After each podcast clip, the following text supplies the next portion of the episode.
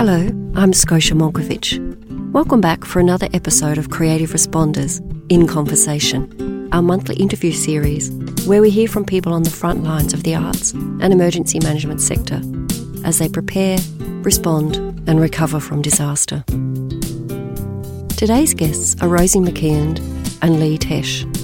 Rosie and Lee are both Hobart based artists, and we invited them to join us to talk about their work on a project called Afloat a beautifully executed creative recovery initiative for young people that took place following the flooding that impacted the Greater Hobart community in 2018.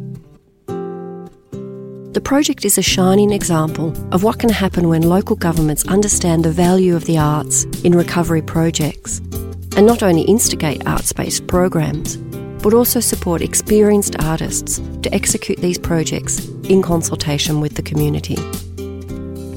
As we'll discuss in this conversation, the City of Hobart instigated a range of recovery projects in the wake of the floods under the banner Resilient Hobart.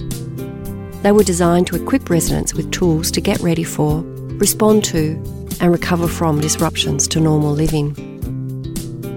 The funding was obtained through the Community Recovery and Resilience Grants Program and were jointly funded by the Australian and Tasmanian governments under the Natural Disaster Relief and Recovery Arrangements. Rosie McKeand's practice in community is extensive, and she has been engaged by the state government agency Arts Tasmania to mentor emerging community artists. Rosie was the arts educator at the Tasmania Museum and Art Gallery, an artist in residence for many years at the Fahan School. As you'll hear in our chat, a lot of Rosie's work is based around drawing and visual literacy and her work is grounded in the pedagogy of Reggio Emilia and Eileen Adams. Lee Tesh is a performer and facilitator of arts and community projects. Her work includes storytelling performance and workshops for young children and families in the Small Stories project, and as a clown doctor, she supports artists to work in healthcare through Inscape Tasmania and is currently undertaking her PhD in Arts and Health. Lee is currently a key contributor to Atelier, a collective of artists developing their practice with children and young people. I particularly enjoyed hearing Lee and Rosie's thoughts on their relational way of working and how their open, arts based approach was so effective in providing a space to listen, reflect, and centre the experience of young people as a visual part of their recovery process. I hope you enjoy this conversation with creative responders Lee Tesh and Rosie McKeand. We have a very special Creative Responders today in conversation with two guests. I'm here with Lee Tesh and Rosie McKeand, both joining us from Hobart, Tasmania. Welcome, Lee and Rosie. Thank you. Hi. Nice to be here. I'm calling in from Meanjin, Brisbane, in uh, Yagara Turrbal country. Where whereabouts are you two? You in actually Hobart or? Yes, in the city. We're from the island of Lutruwita, Tasmania. Beautiful. Mm-hmm. So we became aware of your work through the Afloat project, which you've both had wonderful, diverse, and rich creative careers leading up to that, and working as a team on more than one project together. But I thought we'd start talking about Afloat, which was a project created in response to the floods across Greater Hobart that happened in May 2018. Could you set the scene for us a little and tell us about the floods and what was it like when you, for you, when it took place?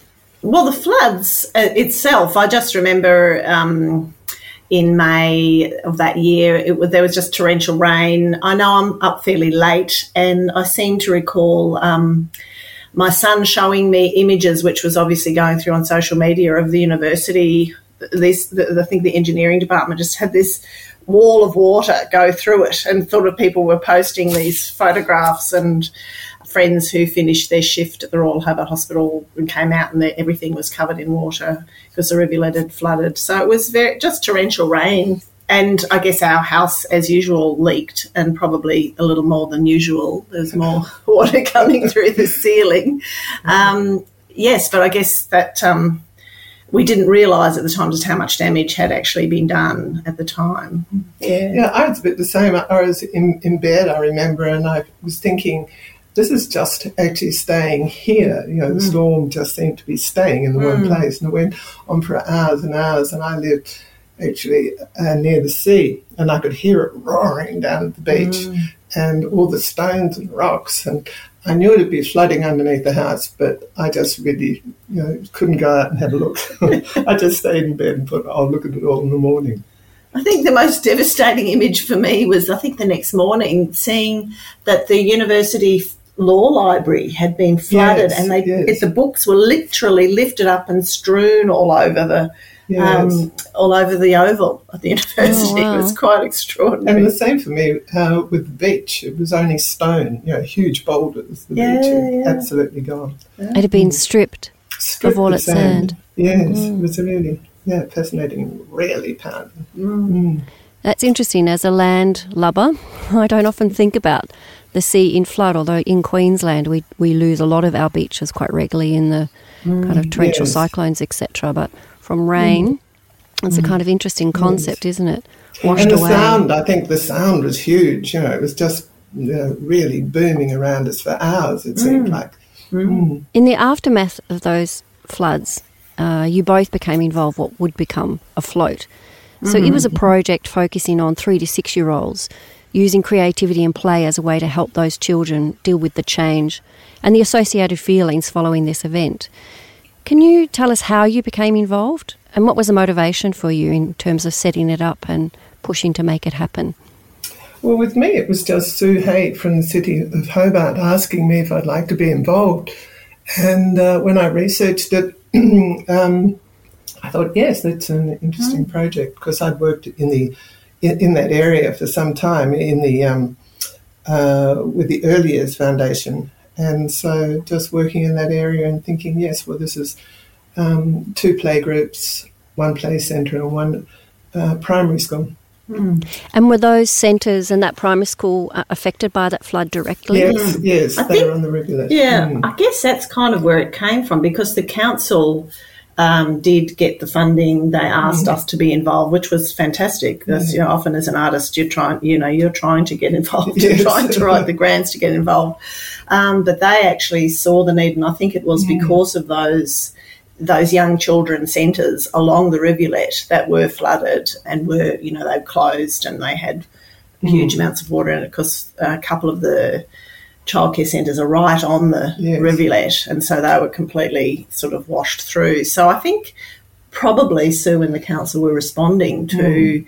uh, the, the need for young children because that was the demographic of, of South mm. Hobart too had a lot of young families. Yes. There's a very strong small uh, play group there that we also work with, and maybe it was that that that's why they wanted to do something I mean, as you know, there were a number of projects that the council, uh, the City of Hobart, had funded for the recovery, and um, and many of them used arts. Yeah, it's interesting because often there aren't projects for that particular demographic. The zero to oh, six year old often miss out on a lot of uh, recovery thinking. So it was mm-hmm. pretty uh, uh, wonderful that the council had that in mind. And I think at that time too, there was also a lot of research coming through around this ongoing impact that young people, particularly coming through quite major disasters, uh, start to show signs mm. of what that trauma has done for them and their capacity to kind of feel safe in the world. So it's mm pretty great that the council was forward mm. thinking mm. in terms of um, mm. activating so quickly. Yes, it was wonderful, really. You know, mm. They were really enthusiastic and mm, very supportive um, and supportive of us. So the the program consisted of a series of workshops. Um, can you talk us through how the workshops were presented? Like, how did you engage those children and who were involved? How, how were you supported mm. in hmm. developing the work? Well, we had to think about the age group and how we'd in, engage the children in that age group. So it was really about um, you know everything changes. We thought if we got if we anchored around actually change, you know how things alter and the cycle of things, you know. It, it can be a disaster, but then we, you know, move around that cycle and we move it into other areas. Just working through that cycle, mm. and so we'd start to engage the children through uh, really drawing, where I'd draw uh, a scene um, actually of the mountain. I'd do the skyline of the mountain. And the children would say, oh, "That's our mountain." That's our mountain. Yeah, that's yeah. a lot of ownership. so recognisable, isn't it? yes. And then I'd have the rivulet coming down, and I'd ask the children, you know, if there are other things there, and so um, that had the street and the cafes and the centre and the school and the bridges. So that had all come into uh, the drawing. And then I'd start to draw the clouds with actually charcoal and they'd come over the mountain and then all the rain would come down and then I'd you know rub the charcoal out and the sun would come out and the sky would be blue so this story would evolve and the children would be talking about it all the way through so I really responded to the children in the drawing mm. and so it became um, you know really a sense of where they were um, mm. and place for them mm. Yeah, so we we were really aware working with young children around the whole topic of of the floods and trauma that there is a risk of, you know, you don't want to re traumatize children of that age around, um, you know, revisiting and in a frightening way these experiences, mm-hmm. which is often about our adult response um, to the disasters, quite understandably. Uh, so we really um, based the work in listening to the children, as yeah. Rosie said, and you know that was a great example that drawing exercise that she described that we did every time we worked with the children. Um, because they did identify with their environment and their mm. place. And so, what our aim was for them to experience the rivulet and what it means. And, you know, we, we made sounds, we did told stories about the rivulet and we, you know, it, it, we, we acknowledged that it changes and it gets louder and it gets noisier and it floods and what happens when it floods. And it was really about helping them to feel safe and secure, being able to draw and experience and talk about the rivulet um, as a way of feeling safe um, around an environment that changes yeah, changing it into a narrative rather than a fear. Yes, yes. And, and they, really drawing enables children to add to all the time. You know, they uh, remember things, and so mm. I'd add that to the drawing, and then they'd say, and this, and that, and the other, and so the drawing would come on. So they actually had, um, you know, the ownership of the story. And the great thing about working with Rosie, that was a real joy in the whole process. But we both bring different um, skills. So we did a mm. lot of drawing. We did um, we made things as well. We did three dimensional, and we had this we had this blue cloth that we used every time that was that became the rivulet and. Um, and we actually, I do more sort of storytelling and um, performance. And so we, we, you know, I always performed some kind of story from the things they told us about the rivulet. Mm. And the, the animals that you know, well, they all told us about the platypus. They all yes. told us about the mountain. Um, they and all the told us about the noise and, the, and right, the turbo chooks. And so it was all around. Yes, we call turbo chooks. so that you know, all these characters emerged out of the mm. story of the rivulet, and um, and because we went back, there were four different areas we worked uh, centres. Uh, and we went back another, t- you know, we went back at least twice. Yes. So we always sort of were building each time we went in some creative modality that yes. was all about expressing stories of the rivulet and and would start with the same format mm. you know mm. the story mm. and um, so the children didn't really come in at anything that they weren't comfortable at you know mm. they felt really comfortable so we'd ask them about what they did uh, the time before when we came, and they'd actually draw the story again for them. So it became an easing into the story, and mm. so they were able to add to it. I think they felt empowered by that story yes, then. That yes. it was and this was this was their world, mm. and they felt you know good about it. Yeah. Mm. I was just wondering how you worked in conjunction with the the staff, the the educators that were um, with those children that was a big part of it. In fact, right yeah. from the beginning, there was lots of liaison and lots of talking and um, lots and workshops. of workshops. And we ran two workshops for educators or parents, mm. um, all around because really it is about you know the adults being there to hear the stories and in fact after the workshops you know more stories came out um, yes. for the children about their experiences as well so it was really about this enabled the art making enabled them to see their world uh, from a safe and secure place. And the yes. adults being around that was very important part of that. Yes, and at the beginning, uh, we had the workshops for the parents and the staff of the centres so that they would understand how we were going to work because I feel that that's a really important thing. Mm, so that's interesting. So, how did the parents uh, engage with your work as it developed? Well, we do the same with the parents as we would uh, with the children. We started off with the drawing of the story, and the parents told the story, and the staff told the story. So they had a feeling of how, how it would work and what it feels mm. like to actually mm. be involved. So they have a really good understanding because I think it's it's really hard sometimes when um, you're uh, staff in the centre and you have someone come in and you're not sure how they're going to work and you don't mm. know whether you really want the children to be involved with this. Yes, you have to build know, that trust, feel, don't you? Yes, you mm. really feel protective of your children and you think, mm, no. So having those uh, workshops so they knew exactly how we were going to work and they were confident that it wasn't going to be our outcome, it was going to be the children's. And I think that's the important thing where we we stand back and allow the mm. children. We we actually plan like mad yeah. before. You know, I write uh, plans to you know 15 minutes even sometimes. you know, I go on, and then we put them aside and don't look at them. Yeah. But we know exactly where we want to go. Mm, it's embedded and so in we you. feel comfortable. Mm. Yes, and so we know how to guide. Perhaps even though it's the children's way, we know how to how to guide them perhaps in a direction that we think is comfortable for them and has their interests at heart. And we can then uh, build on their interests and expand on that.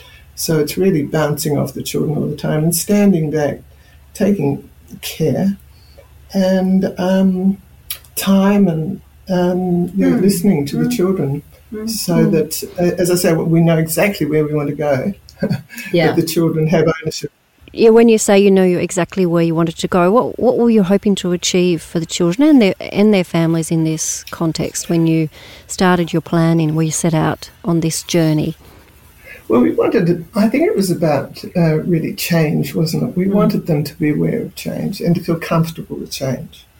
And, um, and to feel safe feel and safe. secure within that world uh, and celebrate and be empowered by their environment, not um, you know, not devastated by it or not. Um, mm. That's probably not quite the right word, but it was about empowering them to feel mm. confident and safe and know what to do, and um, that this, you know, that's living in an, in in a world and in an environment that can mm. change, mm. and that we need to respect as well as um, understand. And well, one thing we did remember, you would tell the story and would have um, uh, those uh, rainmakers. We made uh, yeah, we, we, made, made rainmakers, yeah. So it'd go very very quiet, and Lee would tell the story, and then all of a sudden it'd really build up, and they'd make all this noise, and then it'd go soft again. So they had that feeling of mm. you know of the rhythm mm. of things mm. that things will Beautiful. change, and they did feel comfortable. And I think about using uh, drawing and storytelling. It's it's providing a safe space for the children mm. to express themselves as well. So that was our other aim was just to provide that safe space where they can they can draw, they can um, tell stories without any judgment, and that that safe space enables them if there is something that is sitting with them that's yes. that they need to tell that they can tell.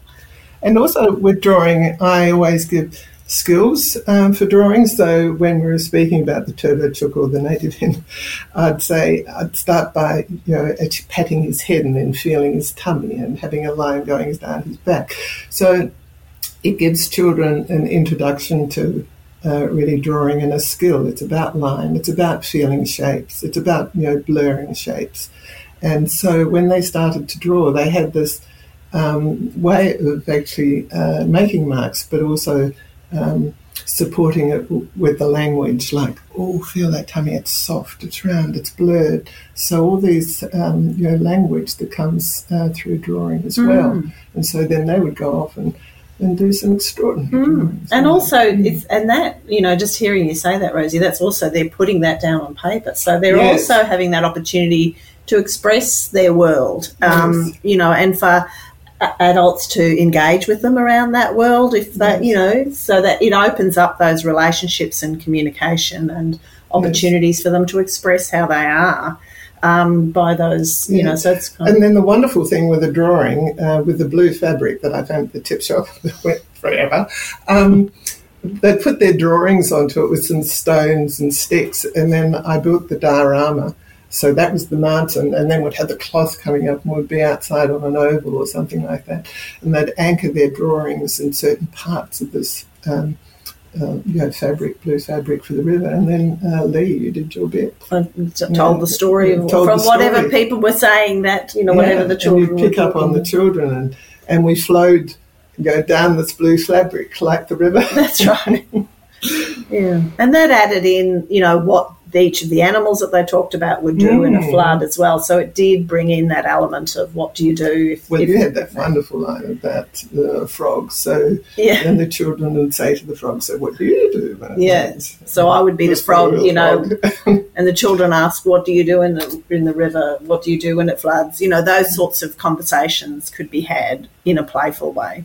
Yeah, creative joy, really, isn't it? Like, mm-hmm. And I think, you know, early childhood, those younger children don't necessarily have the language or the vocabulary to express no. how they're thinking or what their emotions might be to try to identify them. And it's in, in these creative modalities that we can uh, reflect and therefore have learning from that. Because mm-hmm. without that reflection or articulation, the learning of the experience doesn't happen, does it? Mm-hmm. And we don't have have an opportunity to uh, really gauge their understanding unless we reflect. Mm. If we mm. reflect and hear from the children, then we can gauge their understanding of where they're at. Mm. So it's very important to do that. Mm. And did the were were when you were working with the young people, uh, were their parents there as well, or is just the educators? Did you do something uh, well, collaboratively? It, uh, yeah, we, we we worked because I think it was two childcare centres and they were the educators, uh, and and there was a school which was a kinders at the Preppers. school or, uh, yeah. or preps, and they were there was the educators and the teachers there, uh, and we did also do a play group, and there was obviously parents at that. Mm. Um, so that was quite mm. a collaboration with the parents. Um, yes, and then when we did the, there was a cumulative day. That's yes. that sounds bad. Culminatory. No, what is that? How would you say that? The day because a culmination. A day of culmination. yes, the day. the celebration. The celebration, and which was of course the anniversary of the flood as well. So mm. you know it all led to this day as well. So mm. um, and that and what happened on that day?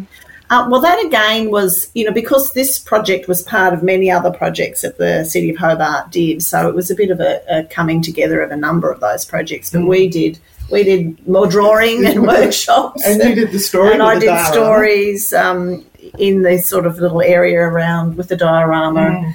um, around the edge of the the rivulet. So again, it was celebrating, and for the children that had come although there are a lot of other children there as well, mm. you know, the children that had come from some of those workshops, you know, recognised that these were the things they'd been doing. Mm. Uh, and that really it was sort of celebrating and that mm. those stories all came from the workshops, the things we talked about in the rivulet. And sort of it was an opportunity to celebrate and um, and do more of the same, yes. except outside. And then two members of the public uh, started to mm. do lots of things and who hadn't been involved, who just came for the day.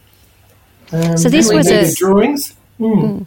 So this was a was a kind of collection of work that, that was called Resilient Hobart, and it was mm. uh, supported by that local government. And one of the things mm. that we often look at is how crucial that role is of local government in creating and mm. instigating and supporting these kind of recovery processes and projects. They won an award, didn't they? The National Resilience Award did, yeah, in 2020 for the excellence. Mm. Um, yes. What's your perspective of artists of how important that support was in terms of enabling you to implement this work or the kind of relationship that they have with their local creatives? Well, I mean, we, we wouldn't have done it except for them. So, you know, they were really, in this case, they did approach us because they knew that we'd worked a lot together and with young children. Mm. Um, I think they identified that that was an area of, of need within the other projects that they had. Um, so I guess it was, you know, it was critical that support, um, and I guess, you know, for a council to be aware of where the areas are that they need to put in uh, additional supports and to be aware of using artists in those projects, I think was very. Mm. I think they're very supportive of, of the local art scene mm. here in the uh, mm. city of Hobart. And I think they are aware, um, as artists themselves, many of them on staff, mm. Mm. that the way the arts internal know, champions. Up. That's pretty rare, isn't it? They are.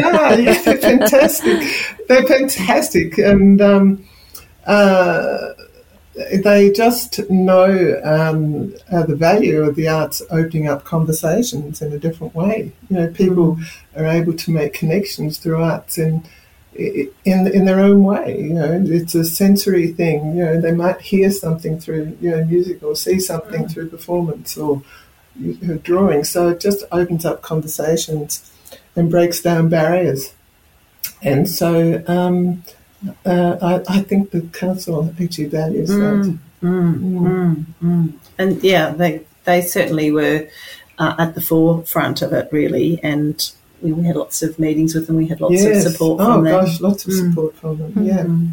Mm. So, in addition to the workshops, you've created this beautiful resource that documents the project. Yes. And yes. Uh, shares kind of creative ideas so that other communities can access that knowledge or that experience. What's the response been to that? Have you had any feedback from other places who have found it useful, or have you felt that um, it's been able to get a bit of uh, attention outside of Hobart? I mean, we certainly have had very positive feedback generally mm. about yes. the booklet wherever um, you know, it's been shown or shared. People have been yeah. positive about it. But yeah, it's a beautiful re- resource, very accessible. And I know I've shared it with quite a number of people. There's a range of, I think there's a growing understanding too that these children, young people, particularly that very early, maybe non-verbal age, are really mm. needing to have something to be able to process that experience.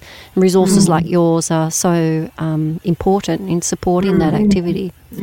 I think initially the booklet, it's sort of like the whole project actually, um, because we really wanted to see what the children said and, and be led by them in the process. And um, and so from the beginning, there was the idea there might be a resource, but we didn't actually set about no. what the resource was going to be. We thought we would document the project. So for us, it would be to document our project in some way. So mm. council helped with photographs. We also had um, Sarah Zika came yep. in and, and took photographs on the final day.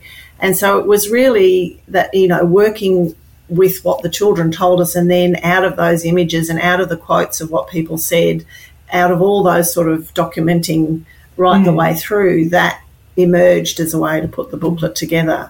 So because I think for us as artists, it's really hard to be documenting. I know you know people often say, "Oh, so have you documented that?" And I, I don't have time to document it. I don't have the resources to document. You know, yet, yet another, yet another layer. yeah, a whole, a whole I wanted that photograph. yeah. So I think it's really difficult to document. So in that mm. way, we are really fortunate that we mm. had the council behind us documenting. Yes, that's right. So that it's true, isn't it? It isn't till afterwards. Around it. Yeah. If it was just us doing mm. this project, we, we wouldn't have been oh, able to no, produce never. Look at all the ones we've done. Yeah, that's right. haven't got anything to show. That's right. Um, yeah, it's interesting, isn't it? Because we don't often think about the the validity of how this might be used into the future because mm. we're so, you know, so immersed in what we're trying to achieve through the project. Yes, mm, that's yeah. right. And as you say, we you know we, we don't know with young children. It is hard. You know, it is a special area. And I, I, was just thinking of examples this morning, and um, I was reminded of this this young boy and little boy in one of the first sessions we ran, you know, and we would we just drawn. I think we were using chalk, and we drawn all these the, the animals and everyone else in the, what was happening on the river. Led, I don't know. We might have done our story of when the rain gets really loud, and uh, and then he was just had this, you know, blue, and he was going. He was drawing the blue over everything. Um, now we hadn't actually directly said what happened to you when it flooded, but he drew that he just drew it. He drew that the water went over everything, and he said that's because the water just covered this. So we were in a sort of um, a park. The water just covered this whole park when it flooded, and we had to go up to the higher ground, mum and dad and I, or whatever. You know, so he talked about his whole story um, just through the opportunity to draw mm. and to do that activity. Mm. Um, now, he may have told that story before or whatever, mm. but within this context, we were allowed giving the space, and the stories emerged. And I think it's it's a specific process. I think for younger children, mm. um, and and it does emerge if you give them the space. Mm. And stand back, allow it to happen. Mm. Mm. So this isn't the first project you've worked on together. I know that you've collaborated previously with Yes. projects for young people, not necessarily around natural disasters, but for I think particularly children, young people in foster care. Um, both projects probably have an underpinning of the work that the arts can be used as a tool to get work through different or difficult situations and experiences, and assumably build a foundation for some sort of resilience building. Would you say that's the case? Is that the kind of premise from which you work, or how would you uh, articulate your philosophy, I suppose, or methodology of how you work together? Well, mine's really based, you know, in drawing and uh, skill based, um, and and a language to support those skills, as I was saying before. So um, I, um, so the outcome is owned by whoever we uh, work with, and when we're working in areas that are more vulnerable and people have uh, difficulty in um, you know, language and being able to express themselves, being able to draw just um, gives them a voice, really, and an understanding, and, and it makes their thinking uh, really visible. You know, we can we can see their th- thoughts, it's, and, um, it allows us to engage at a different level. I think, Mm. and that's what we found in the, in the uh, foster care.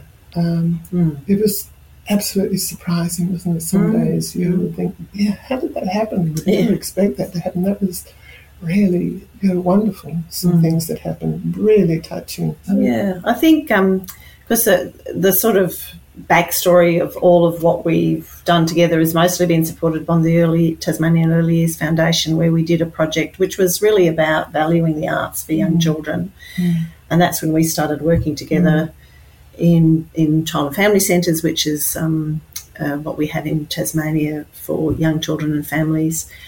And really, and then we sort of had this particular fostering creativity was a particular project for children in out of home care. And it was really based at the arts, and um, and something I've even learned from working with Rosie is that we've always worked with the adults in these children's lives, whether they're carers or educators or parents. Um, that we always work with them at the same time, or mm. and preferably even not separately from the children, to give mm. them an opportunity to explore their creativity, and so they understand the way we're working and some of the skills that Rosie's mm. talking about. But also perhaps to re-bridge a different relationship between Exactly. them. Oh, totally. Yes. because by giving them those opportunities, and we've seen it time and time again, um, you know that that opens up a way for them to connect, and that's probably you know in, different ways, and that's with educators, but with parents, with foster carers, or you know with parents. We we did a number of sessions on the foster care project with those children in out of home care who were, you know, having sessions with their with their parents. yes. And so it was giving them an opportunity, one, to play together and to uh, draw in a way that was not about literacy. So that wasn't a barrier. It was No. about drawing and uh, making images, making marks together. Uh, so it ga- gave them a way of being together. And I think that's probably uh, a big, important part of the way we work. Yes, I think in the you know in the access visits that we had um, when we'd start to really draw, and once again starting with a skyline, you know, across the page, and then saying, mm, "So what's happening down here?"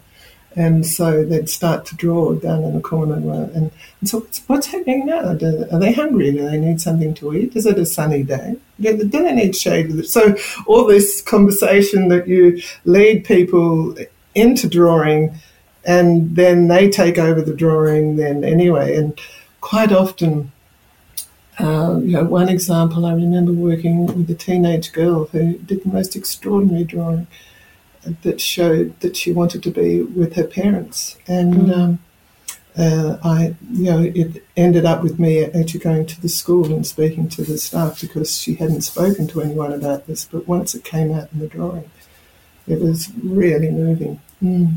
So yes, lots of things that you don't expect happen um, happened, and, um, and but once again we worked with the staff and the sector before we worked with the children, so the staff would feel comfortable in our way of working, and I think that's the most important thing, so that when you, you're going into a sector. you have their support and understanding of how you're going to work. And we did a lot of work in trying to also, um, you know, created all those kits and things, so yes. that, and a few skills, so that mm. we were um, offering to the staff for them to use quick little sort of drawing activities or, mm. or telling story activities in the moments that they have with the, mm. the children. Mm. So it was giving them that it didn't have to be complicated or they didn't need a whole workshop. They could actually have um, encounters which were, you know, based in drawing or a different creative modality. So to sort of help them and um, I think people think that you know, a, drawing has to be of something, and it doesn't. You know, a drawing is a mark in response to what you're looking at. It's in mm, process. It, it's a plan. It's in what you're thinking. So, having a moment to sort of you know have that, but to have the materials with you. So that's why we made these kits. that were quite basic, but they had uh, pencils and paper in these little uh, kits. Mm. Uh, and the children actually took it from their home to their foster parent to mm. so they could walk around with these little drawing kits. And, the arts um, emergency kit. We think every yeah, yeah, house should have an arts emergency kit. that's a great name. We should have yeah. thought of that one. yeah. Um, yeah, so it was opening. I think, yeah, it's it's a relational way of working, way of being. It's not therapy as such. Mm. It's not we're not analysing what they're drawing or um, we're, we're just giving them opportunities mm. to create. And it is often about create, because it's young children, it's yes. creating with with adults. It's standing back and listening, mm. and and you treat everyone. Um, you know, it's the same whether you're working with an adult or a child. You, you're just standing back and listening and responding to that. And I think that works in, in every mm. sector that we mm. go to, really. Mm. It's not going in, as I say, I really plan like mad, but it's not going in with an outcome. The outcome mm. belongs with a preconceived idea of what you mm. want. No, but, but we want the, the yes. Mm, yeah, sorry. that's the epitome of the creative responder. Listening, mm. being being totally. able to offer a space to listen. Beautiful. And sometimes that could go on you know, if we had the opportunity to work with children, we could follow that for weeks, mm. but we only had two weeks to follow it up. So that was where the reflecting on the first week to build on the second week was important.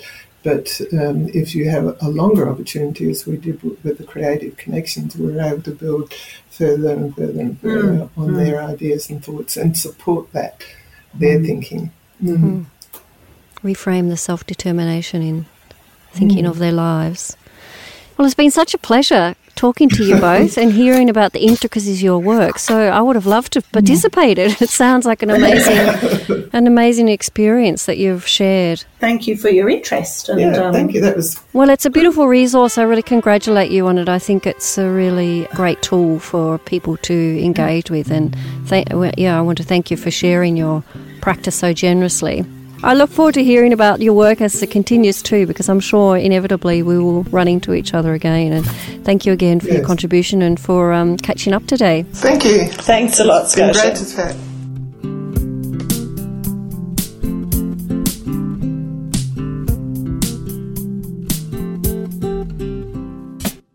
Thanks for joining me for Creative Responders in Conversation. And a special thanks to Rosie and Lee for such an insightful discussion. We'll include links in the show notes if you'd like to learn more about the Afloat project. And we'll also link to the full suite of award winning Resilient Hobart projects if you'd like to see those. As you heard in our conversation, there is a comprehensive resource booklet about Afloat, which I highly recommend to anyone interested in working with young people in this kind of way. You can find the link to that in the show notes and also in the resource library on our website at creativerecovery.net.au. I'd also suggest if you haven't already listened to our documentary series, our very first episode of season one is all about the role of young people in disaster management. If you're interested in hearing more about the importance of fostering leadership and self determination among young people facing disaster or trauma, we'll be back next month with another conversation. I hope you can join us then. This podcast is produced by me, Scotia Monkivitch, and my Creative Recovery Network colleague, Jill Robson. Our sound engineer is Tiffany DeMack, and original music is composed by Mikey Squire. The Creative Recovery Network is assisted by the Australian Government through the Australia Council, its arts funding and advisory body. Thanks for listening.